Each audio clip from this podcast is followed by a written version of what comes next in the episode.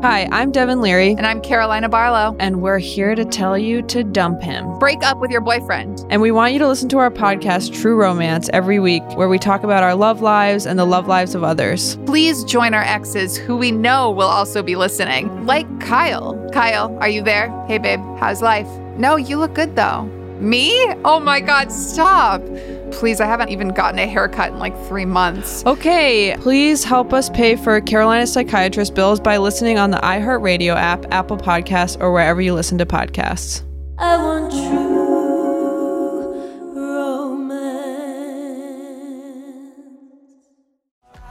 I'm Alex Iono, and I have a new podcast. Let's Get Into It is all about tackling the stuff you and I want to know.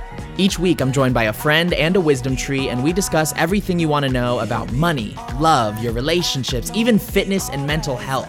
I love having deep conversations with my friends, and now it's your turn to get in on it. Listen to Alex Iono, Let's Get Into It, on the iHeartRadio app, Apple Podcasts, or wherever you get your podcasts. We got married by a rabbi.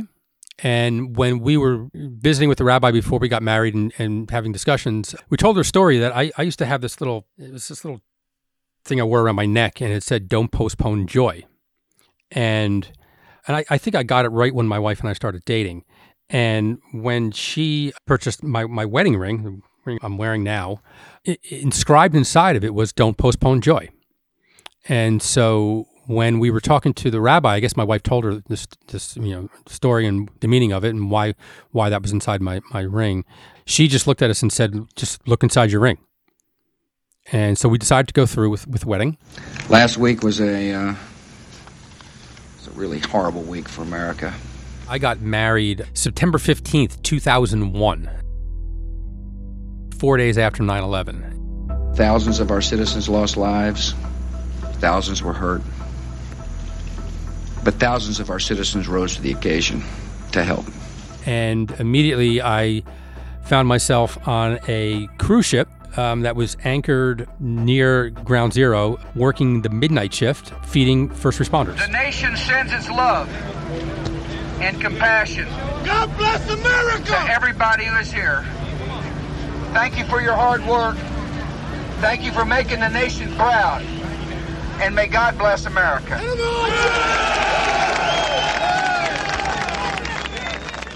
It, wasn't heroic. I did what I knew how to do. I did my, my part. I, I, I cooked. I really didn't think much about how that came about. Um, I just, you know, heard of that there was a need. I went down and signed up, and I ended up uh, running the kitchen from 12 o'clock at night till 8 o'clock in the morning and cooking food for the first responders. We had people who were also working in I guess the front of house, you know, cleaning, clearing tables and things like that. But they also spent time with with some of the responders, and they were pretty broken up by what they were seeing. So, you know, for that short period of time, we did provide, you know, some comfort. But out of our tears and sadness, we saw the best of America as well. We saw a great country rise up to help. Tens of millions of dollars and thousands of hours and tons of food and clothing have all been donated but, you know, looking back on it, it was such a slapstick response.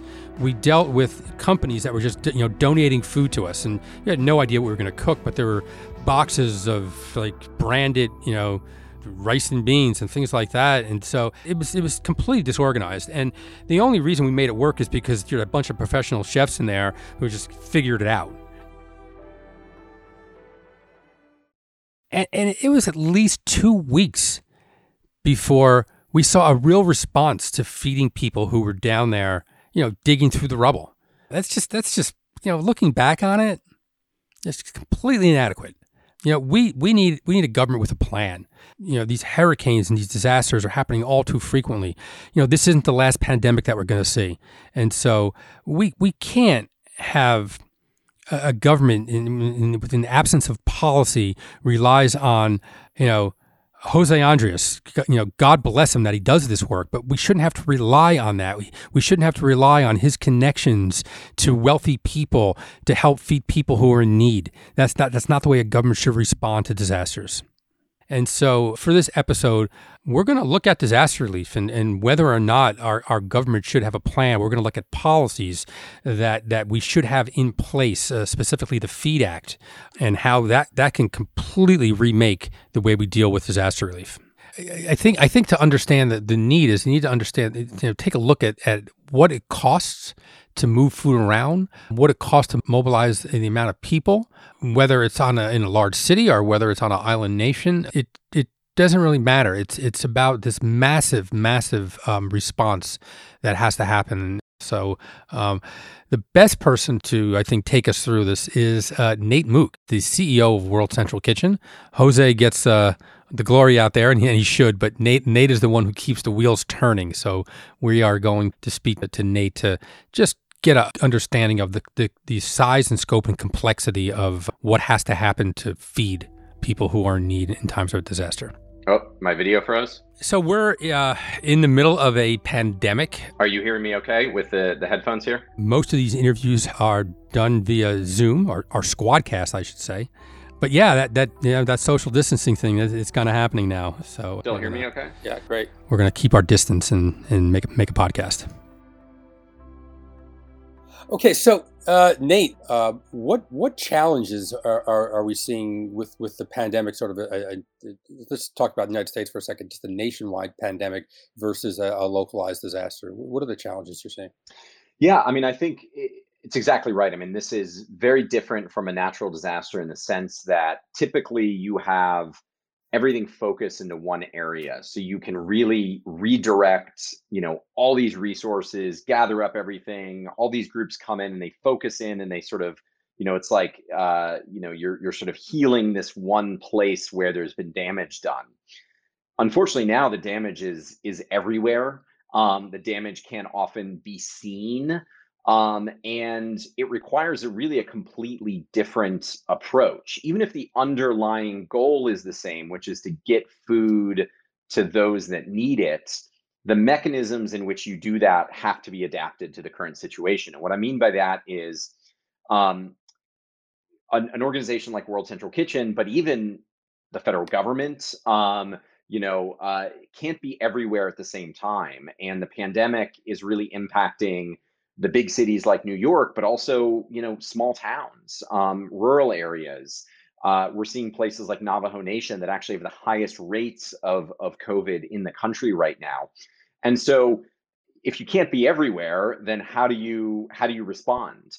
Um, I think the other the other big piece is that because this is not a typical disaster, the mechanisms, especially on the federal level that tend to get implemented in in disaster scenarios uh, you know nobody really knew what to do. Um, you know was this an emergency where fema goes in and and tries to do something? You know what is what is the usda's role? Because you know we're seeing all these food banks being overrun and is usda now a disaster response organization? So there was almost this like paralysis at the federal level of what to do and so, you know, I think what's ended up happening, what we're seeing is that uh, nonprofits like World Central Kitchen, but also more importantly, local leaders, so the mayors, the you know the the community based organizations in the neighborhoods have really had to step up to fill the void.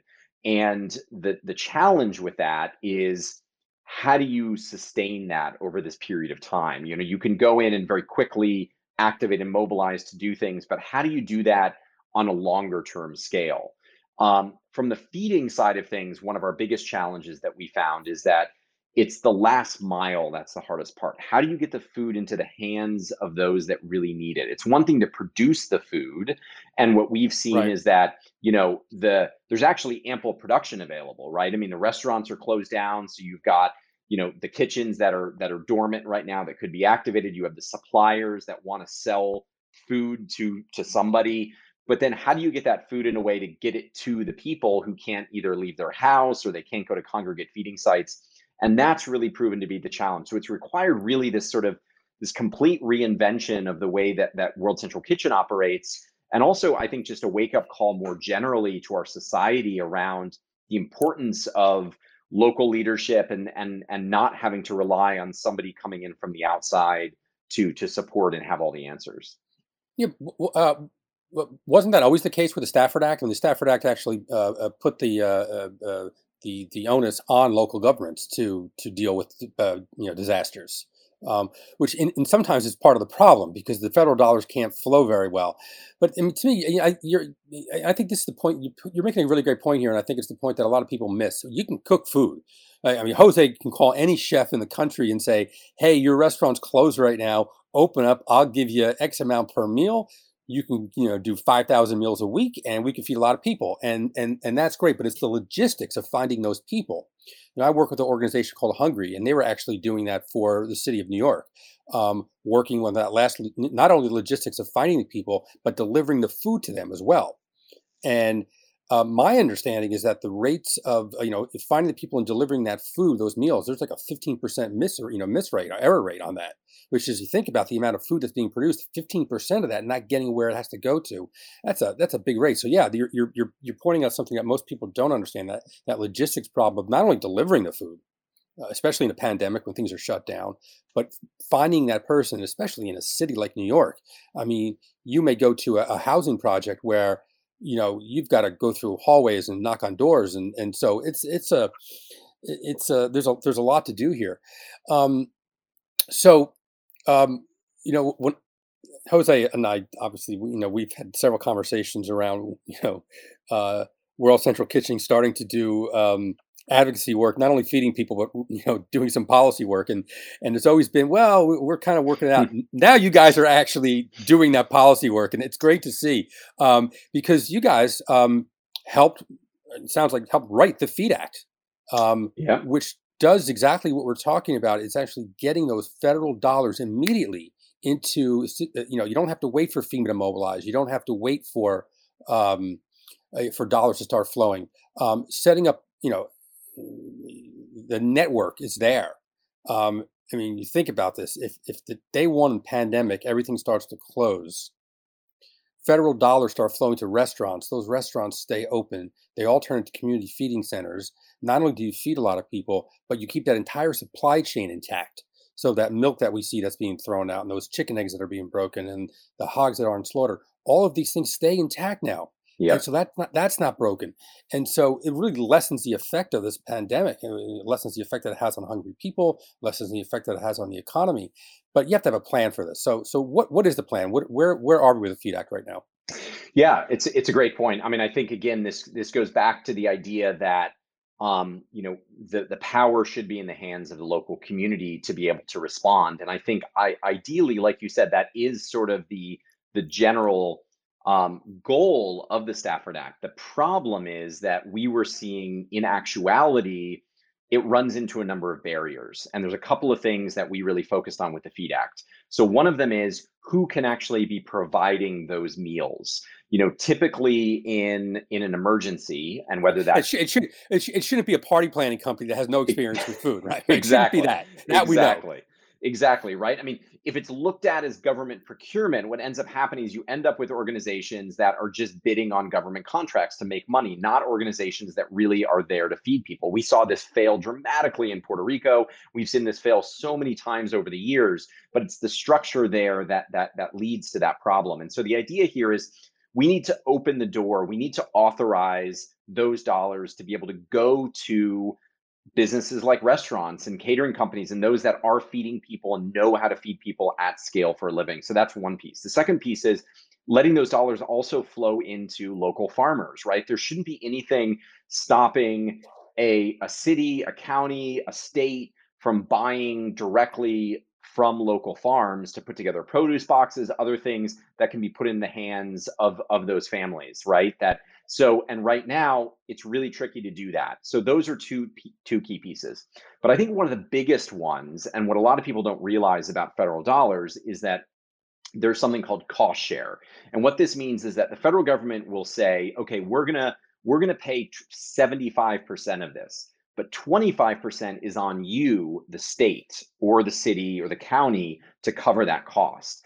And you know, on the surface, that seems like okay, that's pretty good. The federal government's going to cover 75%.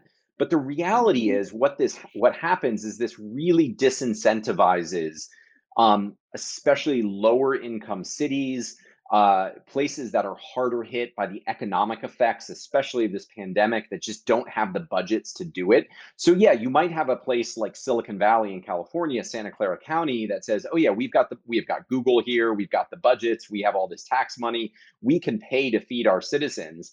And then, not very far away in Stockton, California, they say, we don't have the money to do this. We can't afford that 25% cost share. So we're not going to feed anyone. And so, really, this has proven to be a big barrier in this pandemic where you have it's it's you're incentivizing places that are already wealthy to provide food for their citizens and disincentivizing those areas that are already economically disadvantaged. And so that needs to change. And so what we're trying to do is amend the Stafford Act to say the federal government during times of national emergency or there's an emergency disaster declaration the federal government should be willing to pay that 100% and not stop people from from getting access to the food that they need. And so we're hopeful. So the the bill was introduced with bipartisan support in both the house and the senate um, it, the language in the feed act was then incorporated into the heroes act which was passed by speaker pelosi with the um, on the House and is now sitting in the Senate. Now we we know that that uh, that majority where all good bills go to die. Exactly, the, the graveyard of anything good. we know that it is not going to survive as is, but we're hopeful that by continuing to push the Feed Act in a bipartisan way in the Senate, that some of that that language could could survive, and we're we're hopeful because you know we're seeing uh, in both parties we're seeing how food should be you know access to food should not be a political issue, right? We should not be fighting each other around a battle like this when it's good for for all of America. It's good for the red states, the blue states, the the purple states, and so we're going to keep pushing it. Um, we're hopeful that when the Senate sort of reconvenes on the next steps of this issue in June, we can, I mean, in July, uh, we can continue to push for it. So so that's the goal you know i think like you said i mean world central kitchen we've um, you know we, we we've been wanting to you know to get involved and and push some of these initiatives forward but this was something where it was just it was very clear cut with the work that we're doing and and we're hopeful that we can bring about some lasting change. This is not pandemic only this can be something that can really survive and, and live on. Yeah. Well you know what I, what i'm hoping um, because uh, for the time that I spent working on on, on issues uh, with Congress is that you know they're they're not leaders in terms of you know they're not going to stick their neck out and do something that mm, you know will give someone an opening when it comes to election time. And so when we see the lines of uh, uh, you know people that are waiting two, three hours, mile long lines, uh, waiting for food banks to get some food for the families, and these these are people who you know three months ago would have never thought in a million years that they would be on a, a bread line in their car. Um, and so I, you know I'm hoping that that there'll there'll be a, a more empathetic sort of country who isn't going to look at people in need and say, well, you, you, made your own bed, lie in it, or you know, pull yourself up by the bootstraps, and you know all of the, the, the rhetoric that we that we typically hear. Um, are, are, you know on, on the ground? Are you seeing people who were clearly middle class or even upper middle class who are now waiting in those lines who who who may have a different opinion of the work that you're doing, or may have a, a, a, greater sense of empathy for, for people who are struggling? We have, yeah. And I think exactly like you said, I mean, what we're seeing now in this country is we've had a health crisis that has uh, migrated to an economic crisis that really now is a humanitarian crisis. I mean, you go out to the Bronx, you go out to Queens, um, you know, you will see families waiting in line seven, eight, nine hours to get a box of food or, you know, food to take home. Um, these are folks that were hardworking, uh, individuals that were you know were doing their best and now really are have been left out in the cold. I mean we we have uh, you know 40 plus million americans out of work right now. That is not going to change right away. Um, and i think there's a bit of a fallacy right? I mean even in the restaurant industry right now around reopening restaurants right? There's a sense oh things are going to get back. It's not. I mean we're not through this and we need to recognize that. And and i hope that that more folks are going to be realizing that and and put the resources and step up to the plate to be able to support our communities to so we we don't see this i mean the the the the amount of time that we don't respond as needed is simply going to drag out our ability to to get back to any semblance of normal so Nate, you, you, you mentioned I think Harlem and the Bronx, uh, you know, cities, big cities. But uh, how, how much work are you guys doing out in rural areas? Because again, my understanding that rural areas are getting hurt, hit as, as hard as, as, as urban areas. Um, uh, people are struggling, and, and be, because of the, the, the distance that you know, there's a lot more space. Um, yeah. That, that, there's there's issues with transportation to get food as well. How, how much work are you guys doing out in, in, rural areas? Yeah, so we're doing quite a bit, and we're trying to we're always trying to identify and expand ways to do more. Um, you know, I think one of the, the, the real centerpieces of our model to activate restaurants to produce meals that can go out into the community. So World Central Kitchen is paying restaurants um, mm-hmm. generally around ten dollars a meal, and the and those meals can be distributed into the local communities, areas of need. Um, you know, World Central Kitchen can't be everywhere. We're a small NGO. We can be in a number of places, um, but restaurants are everywhere already. And so it's just common sense, right, to activate those restaurants. So we're now active, um, I think today alone, 218 cities and towns we're serving meals in and getting meals out to so we can reach those places. Um, and we're also specifically targeting some some areas that are really hard hardest hit by COVID. So in Arizona and New Mexico, um, Navajo Nation, the reservation there has been uh, per capita one of the hardest hit. Um, you know, intergenerational families living together. You have about eight grocery stores for this massive geographical area. Um, and it's very difficult to get food to families and also be able to support them to keep them isolated. So we've actually had to adapt our model um, in in Arizona, New Mexico, to focus more on kits of food. So we went to households. We said, you know, what types of food? What are you? What can you cook? What What do you want? Fresh produce, um, you know, what types of, of rice and beans and other ingredients to be able to prepare meals. And we've been putting together these food boxes um, that can produce about 100 meals, 80 to 100 meals per box. And then that way we're able to go out and deliver those to, to much more remote rural areas where places where, where families can't get to food banks, where families don't have access to prepared meals. So that's sort of a, you know, a way that we've been adapting the model. We've also been working very heavily in Central California with a lot of the farm workers um, there, working with the United Farm Workers Foundation. So, uh, you know, everywhere's a little bit different. And I think, again, that's why you have to evolve and adapt and be able to work um, and understand what those local needs of the community is. But uh, for us, really, that's listening. Um, but you're right. I mean, that is, I think, moving forward over the next, uh, you know, eight weeks, the coming months, it's going to be how do we make sure that we can support those those areas that are much harder to reach than than our big cities. Right. Yeah, I you just touched on something that I think is also you know really important, in, in that is if the feeding is spread out through restaurants, um, you have a much better chance of providing culturally appropriate and you know other people with dietary restrictions. Uh, you can actually reach more people that way too, uh, because it's not where you know you're only doing one particular thing and so you can have restaurants that serve halal food, halal food in their communities, or kosher food, or or vegan food. Um, people that have different tastes, whether it's Caribbean or, or African or um, you know what, what, have you. And so so you have a much better chance of, of actually inclu- be much more inclusive with the meals that you're preparing. We kind of work to provide some guidance around what types of meals are going to work well for our purposes. So you, know, you have to have meals that um, oftentimes we, we will prepare meals that can also be like flash chilled and then um, uh, reheated later. So uh, they can be delivered to families. Sometimes they're delivered hot, but sometimes you might be delivering a couple meals or a bunch of meals to a family that are going to cook later. So, mm-hmm. you know, some guidance around that. But you know, what's what's really been amazing, and I think always the strength of chefs in general and restaurants is they know their stuff and so provide a little bit of feedback a little bit of guidance and they're you know they kind of figure things out and we really want them to be able to do what they normally do best. And a lot of the restaurants we're working with are also open in some capacity. They might be doing takeout they might be doing some delivery food as well.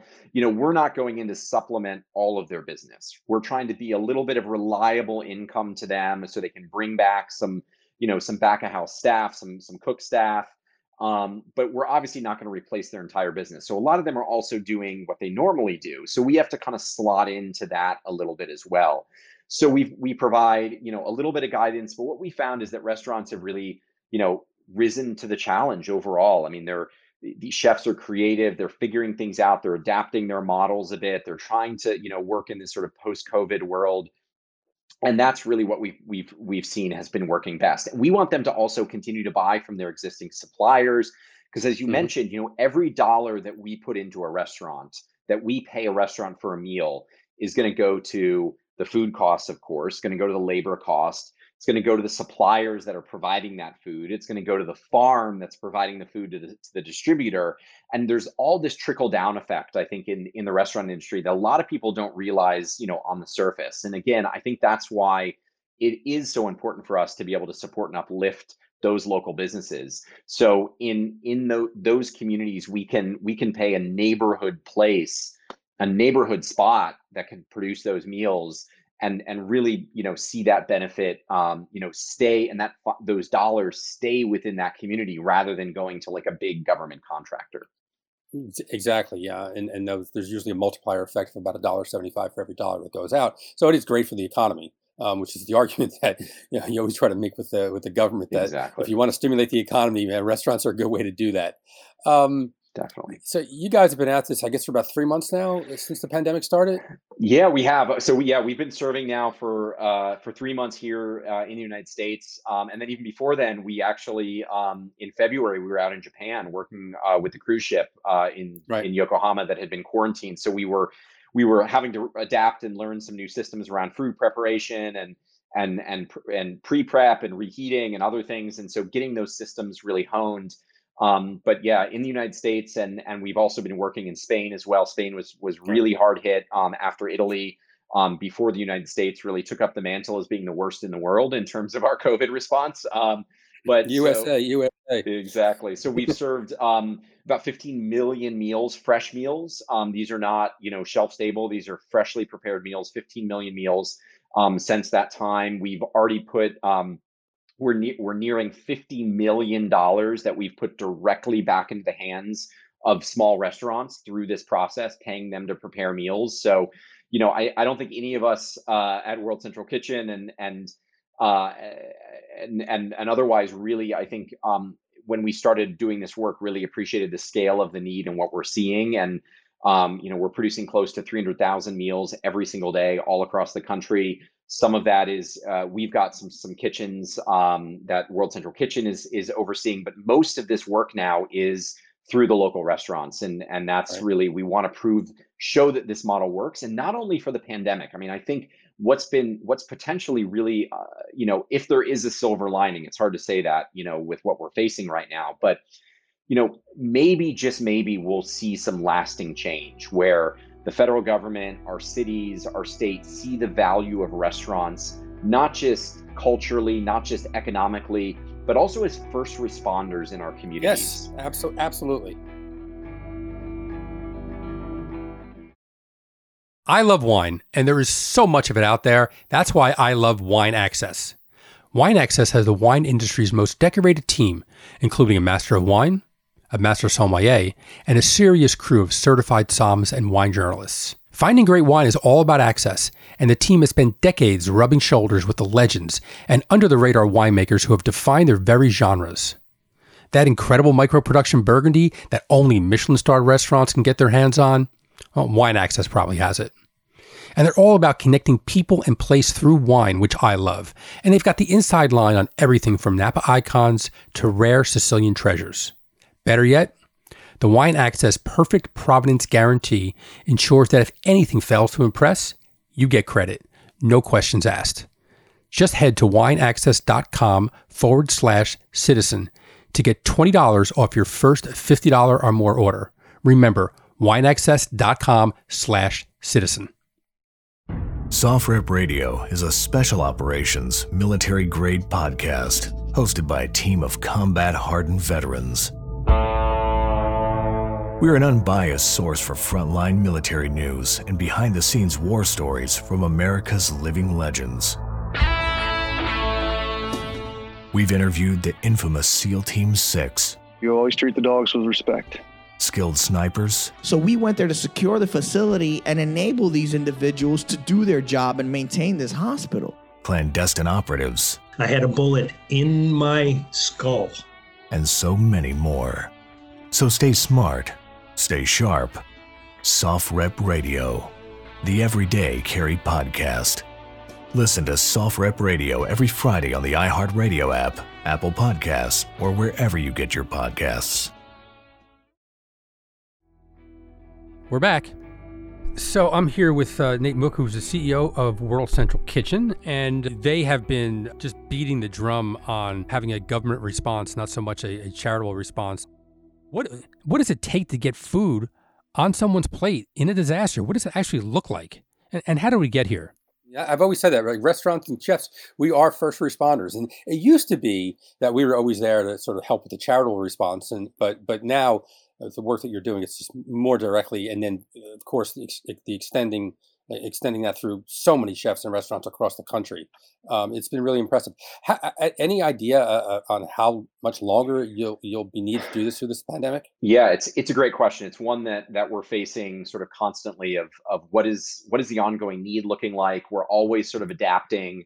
Um, I think you know as as focus and attention is shifted from the health consequences of of COVID to the social justice issues that we're seeing now across the country you know my hope is we don't disconnect the two because the reality is that they are integrated right? Well Our, connect yeah connect connect them for us. Yeah so i mean we have we have populations now we, we have we have communities that have been out of work for now three plus months. Um, there's there's very little hope in in a lot of places in our country right now. There are neighborhoods there are big cities that have you know essentially been abandoned by leadership and and support and I think you you've got all of this frustration and lack of hope and lack of of of a of a future um, that has been bubbling up, and on top of that, you have the you know the the murder of of a man in police custody that has kind of boiled everything over, and we're you know we're seeing the the reaction to this, um, but I think it's all interconnected. It's all if if families are struggling to put food on their table and they are frustrated, they are out of work, there's no hope and opportunity, um, you know that that is going to lead to unrest, right? Because there there is there is nobody knows what's going to happen tomorrow, and so I, I think we have to be willing to invest. We have to we have to you know provide the reforms that are that are so desperately needed in our criminal justice system and in our police uh, in our pol- policing. But we also need to tie very closely with that the support for those communities. Get figure out how we can get jobs back in. See how we can we can divert uh, attention and, and resources and money into these communities that so desperately need it right now, and make sure that there is access to food, there is access right. to to those you know those day to day things that are needed. So yeah, I mean, this, you're right. This this is about uh, you know creating those economic opportunities. I mean, I mean, people this kind of slides by, you know, too too frequently. George Floyd was arrested for passing a counterfeit twenty dollar bill. Well, he was arrested for passing a twenty dollar counterfeit bill because he was trying to feed feed himself. Yeah.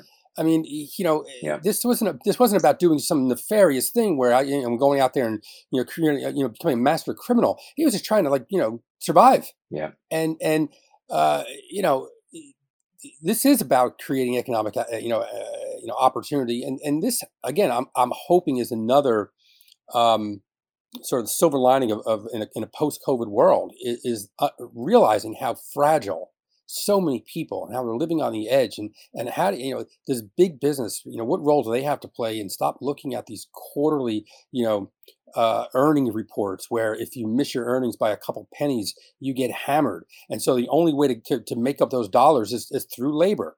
And labor's just getting crushed. And so, you know, hopefully on the other side this, again, this is, goes goes back to uh, having a more empathetic country, is that you know leaders of business leaders, the Jamie Dimons of the world, are, are going to turn around and go, you know what, this is wrong, and and something has to change or something has to give, or we're going to see unrest uh, for a long time.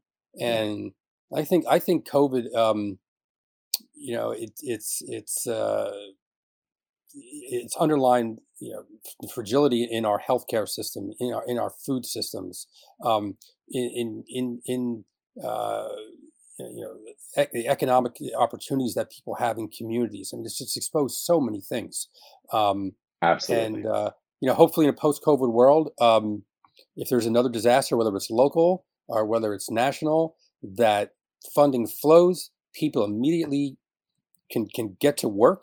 Uh, you get through all the red tape, and people don't have to wait a week or two before they get that first meal. Immediately, it'll start happening. So absolutely. Um, so Nate, listen, I just want to say thank you for the work that you're doing. This is uh, we're talking to Nate Mook, who is the man behind the man, the, the, the, the, saint, um, Jose Andres. I, I know as the chef owner of my restaurant, I get all the glory, but it's people like you who are behind us, who are making the wheels turn, uh, that, that make it happen. So, so thank you for the work that you're doing, Nate. Thanks so much, Tom.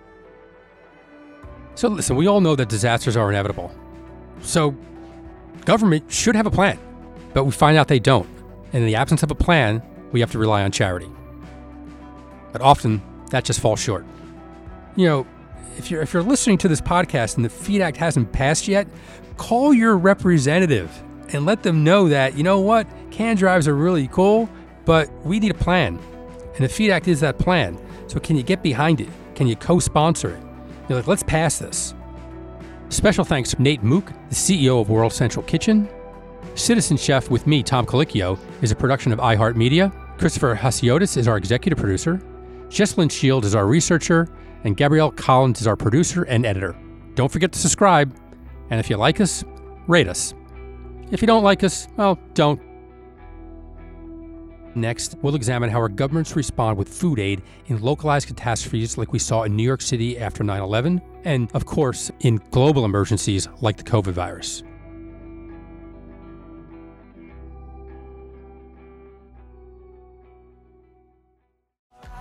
I'm Alex Iono, and I have a new podcast. Let's Get Into It is all about tackling the stuff you and I want to know. Each week, I'm joined by a friend and a wisdom tree, and we discuss everything you want to know about money, love, your relationships, even fitness and mental health. I love having deep conversations with my friends, and now it's your turn to get in on it. Listen to Alex Iono, Let's Get Into It on the iHeartRadio app, Apple Podcasts, or wherever you get your podcasts.